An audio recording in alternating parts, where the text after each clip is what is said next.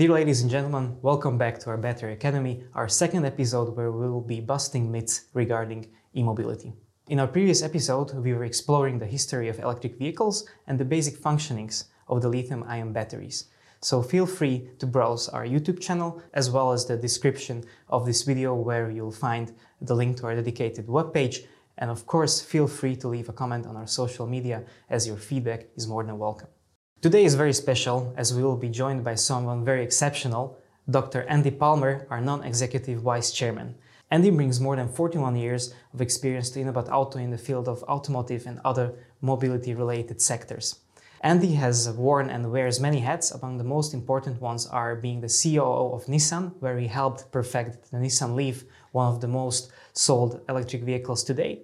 And uh, also, Andy has been the CEO of Aston Martin, you know, the supercar brand with the Bond cars. So without further ado, let's dig in and let's bust myths with Andy Palmer. Andy, it's so nice to see you. Uh, we are thrilled that you could uh, make time in your very busy schedule to be part of our Battery Academy. And uh, we are very excited to hear your explanations on several urban myths that are related to e-mobility. It's great to be here. I'm, it's my huge pleasure. So uh, some say that uh, electric vehicles are less environmentally friendly than cars with combustion engines. How would you react to that? it's always it always amazes me where where, where these myths come from. Look, um, an electric car is not zero carbon. That that's clear. What it is is it's zero carbon from the tailpipe. But obviously, in the manufacturing of the electricity, there's possibility to, to, to use carbon and, and in the manufacturing of the vehicle, you use carbon. So it's not carbon free. Electric car is not a panacea solution. And I don't think anybody um, should see it as that. And as the one of the inventors of the electric car, at least in, in the Nissan Leaf, um, I would never claim that to be the case. However, as a CO2 point of view, and as a uh, means of reducing that CO2 and reducing the particulate uh, in the urban air, it's a big, big improvement. And that alone is a good enough reason to do it. However, if you look at it uh, from the point of view of a normal mix of energy production, which is going to be a combination of wind and solar and natural gas and coal and nuclear, when you put that average for most countries, when you compare that well to wheel, an electric car produces uh, significantly less CO2 than, let's say, a hybrid car. The other thing that an electric car does, of course, is it creates no no particulate emissions. So if you're looking at uh, cleaning up air uh, in the urban environment, um, if you remove the particulates from the exhaust pipe, then obviously automatically you clean the air. I see, but generally you would say that electric cars are more environmentally friendly than cars with combustion engines. No question, no question about it. So it's it's the right thing to do, and it's the right thing to also compare it with energy production from hydrogen, energy production from synthetic fuels, and let those technologies play against each other so that basically you get the best of all worlds, what I call Darwinism. Did you know that Slovakia has a very low carbon energy mix? Almost 80% of our electricity comes from nuclear, from hydro, and from renewable resources. This should actually increase to maybe 90-95% in the future as we will be closing one of our coal plants and extending our nuclear capacities. This makes Slovakia suitable for e-mobility from an environmental perspective. Actually, according to the data of the European Federation of Transport and Environment, a mid-range car driven in Slovakia, whose batteries are also produced in Slovakia, would have a 74% lower carbon footprint than its petrol counterpart. This figure changes in France. Uh, it's even a bigger carbon emission saving up to 80%. And even in heavily coal reliant Poland, driving a mid range electric car would cause 28% lower carbon footprint than driving a petrol car. One has to have really deep pockets when purchasing a car, especially an electric car. But are they really that expensive if you look at them at the long run? So I think the way that you have to look at, at an electric car is in two ways, really. Uh, the first way is it's new technology, and new technology is usually expensive in the in the first instance, and then as you get mass production, it gets cheaper. Um, it's known as the Moore's law, uh, and it's basically basically the reduction in cost um, over time against volume. You need to look at the total cost of ownership. Look at the battery as if it was a perpetually full fuel tank because the cost of charging a battery is quite small, right? So, as opposed to what it would cost you to put petrol into your car over its life, add the total costs up. And what you start to see now is that with, with the overall cost of electric cars, you're coming to that crossover point. And historically, the, the industry has said when we can get batteries down to around about $100 per kilowatt hour, that's more or less the break even point of electric cars versus gasoline cars from a total cost of ownership point of view. And, and you know, uh, 10 years on from the launch of the Leaf, from the launch of the Tesla S, etc., we're getting close to that point. Let's do the math. So generally my car has an average consumption of 7.3 liters per 100 kilometers. According to current uh, gas prices, this costs me around 9.3 euros per 100 kilometers. How much would the electric alternative cost? An average electric vehicle has a consumption of 20 kilowatt hours per 100 kilometers. If I were to charge this electric vehicle on an 80 to 20 ratio of home charging and charging from the infrastructure, 100 kilometers would cost me around 2.8 euros. I drive around 15,000 kilometers a year, which means that this would bring me an annual saving of 990 euros just on fuel. On top of that, electric vehicles have 60% lower maintenance costs compared to petrol cars. This would actually save me another 210 euros. In Slovakia, you have uh, lower registration fees, car insurance, and taxes paid for electric vehicles, so this could actually bring me another annual saving of 200 euros. So if I switch, this would bring me a saving of 1,400 euros a year. This annual saving uh, could actually offset the approximately 10,000 to 12,000 euro extra charge I would pay for a version of an electric vehicle for my mid-range car. So after 7 to 9 years, my electric vehicle would actually be cheaper than the petrol counterpart. And most importantly, we still haven't talked subsidies yet. So actually in Slovakia, there was a period in the end of November 2019 where you could get 8,000 euros for buying an electric vehicle there was a 6 million euro allocation and it exactly lasted 3 minutes and 41 seconds until it got depleted. A common fear that hinders EV adoption is safety, especially exploding batteries. How would you react to this concern? You know, uh, you have explosive substance on board a car, whether it's uh, gasoline or hydrogen or batteries. So, obviously, there is always an underlying safety concern. And that's why vehicle manufacturers go to enormous lengths to avoid what what we in the industry usually refer to as thermal incidents. Um, batteries are, are a point in case. What you do, what you want to avoid with a battery is a thermal runaway.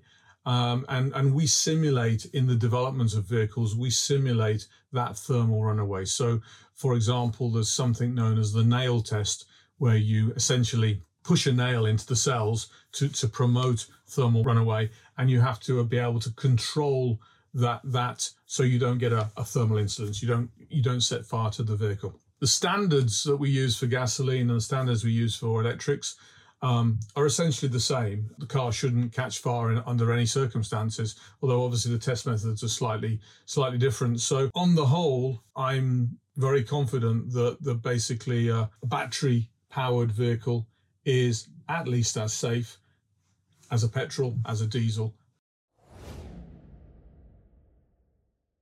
So uh, others say that uh, EVs are quiet and uh, therefore a danger to pedestrians. So how do regulators and car makers cope with this issue? When we were developing the Nissan Leaf, we had this discussion a lot actually. above about 15 to 20 kilometers per hour, actually the dominant noise source is the tires. So the tires are the same whether you're a gasoline car or you're a or you're a battery car. So you're at higher speeds, it's not something that you have to worry about. The noise is the same. So what we're talking about is low speed. And in most places around the world, legislation demands that you have some form of noisemaker. Uh, and the form of noisemaker is absolutely there to, to warn cyclists or people with Im- impaired uh, hearing. It's actually quite quite fun because you know, often what you're looking for as a, as a vehicle manufacturer, you're looking for something that gives brand identity. And whilst uh, no doubt cars like an Aston Martin have identity in sound, Mo- most cars don't. Most cars have a fairly standard sounding engine. So actually, an electric car and the sound maker, it actually gives you an opportunity to give a signature. Not not well exploited yet, but something definitely for the future.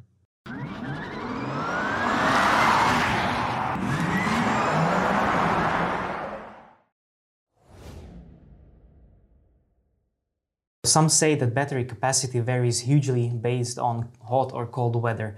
So, uh, does weather have really such a strong effect on batteries? There are, I would say, four things that, let's say, battery cars dislike um, dislike temperature variance, dislike gradient, dislike weight, and dislike aerodynamic drag the engineers can do something about the, the latter two, but the former you can't do anything about the extremes of weather. So you have to make it able to cope.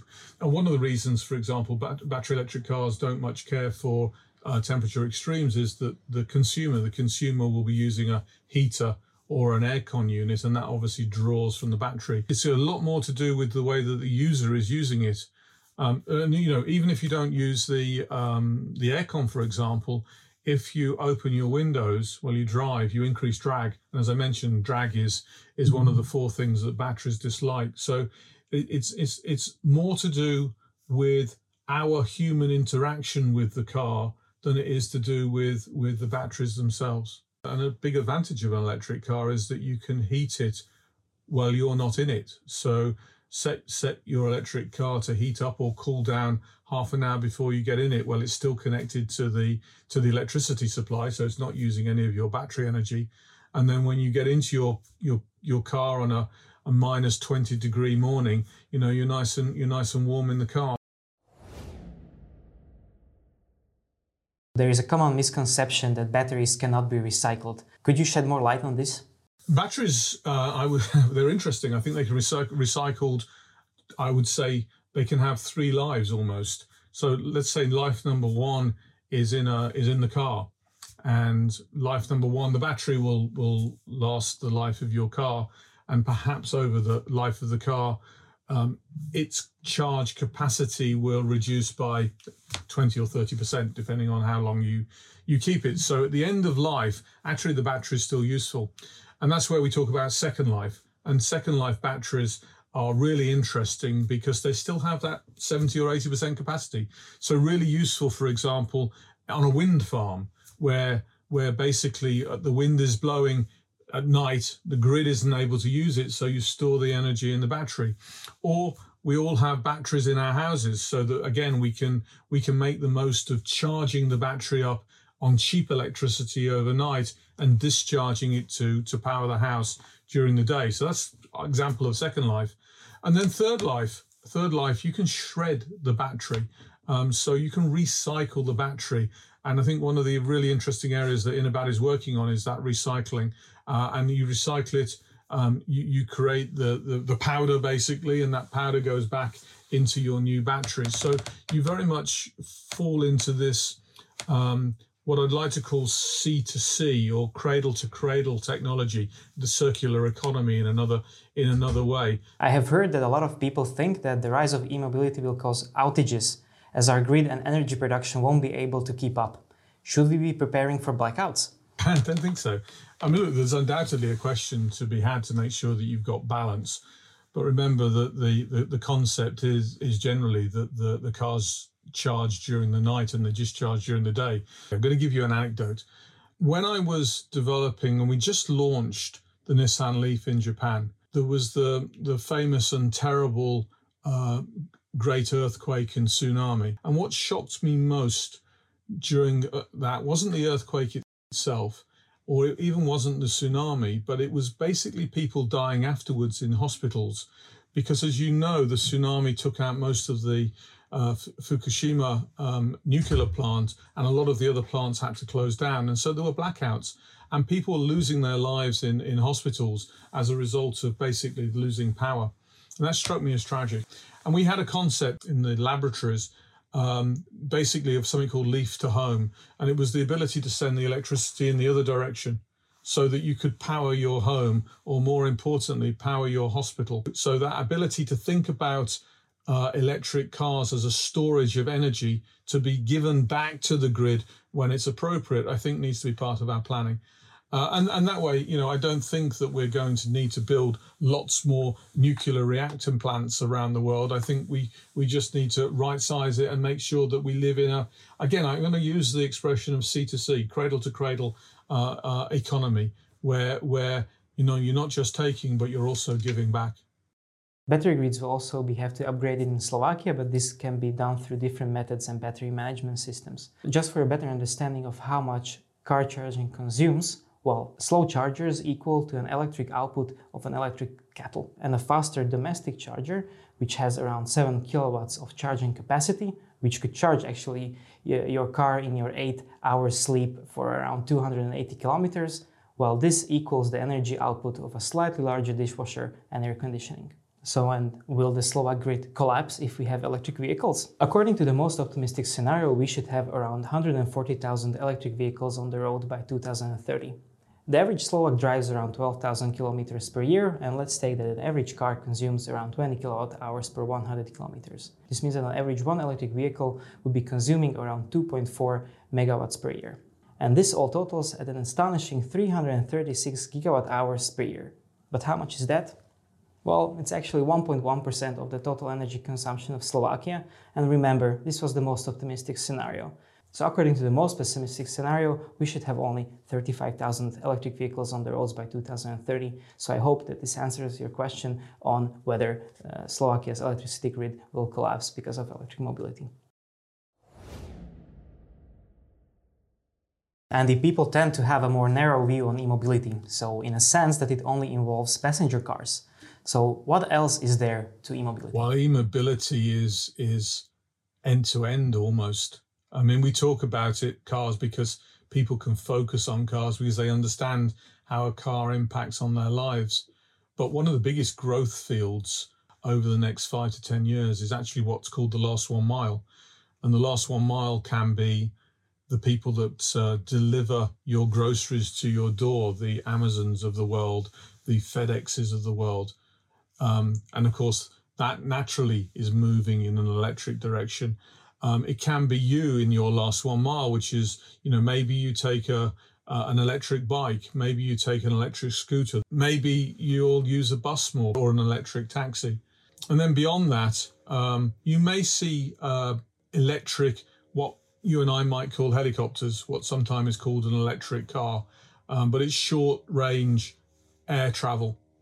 As you go to heavier vehicles, um, you're probably going to see more use of hydrogen, uh, and it may well come in the form of fuel cells. And if you think about aviation, long long range aviation, and you think perhaps even supercars, where you still want the thrill of the sound, then you might look to um, synthetic fuels. I think there are 13 or 15 ships in the world that produce more sulfur content in the air than all of the cars in the world altogether. So solving some of the, the emissions from shipping uh, has an enormous effect on on air pollution and CO2. The interesting thing in, in all of those cases, you still need a battery. Uh, and of course, that that's what makes it really interesting for companies like InoBat, because w- whether you're you're a hybrid car with synthetic fuel, whether you're uh, storing energy from a fuel cell or whether you're storing energy from from an electric source, you need a battery. It's it's everywhere. Our whole life, the way that we move is going to be changed by electrical power. And it was a real pleasure uh, having you. Very good. Anyway, guys, stay safe, stay negative. Have a good evening. This is all from my side regarding e-mobility related myth busting, so thank you very much for your attention. In the next episode, we will be digging deeper into batteries, what they contain and what's their chemistry. We will be doing this with our head of science, Jakub Reiter, who has vast experience from BMW. So I hope you're as thrilled for the next episode as much as I am. Thank you very much for watching and don't forget to follow us on social media and have a nice day.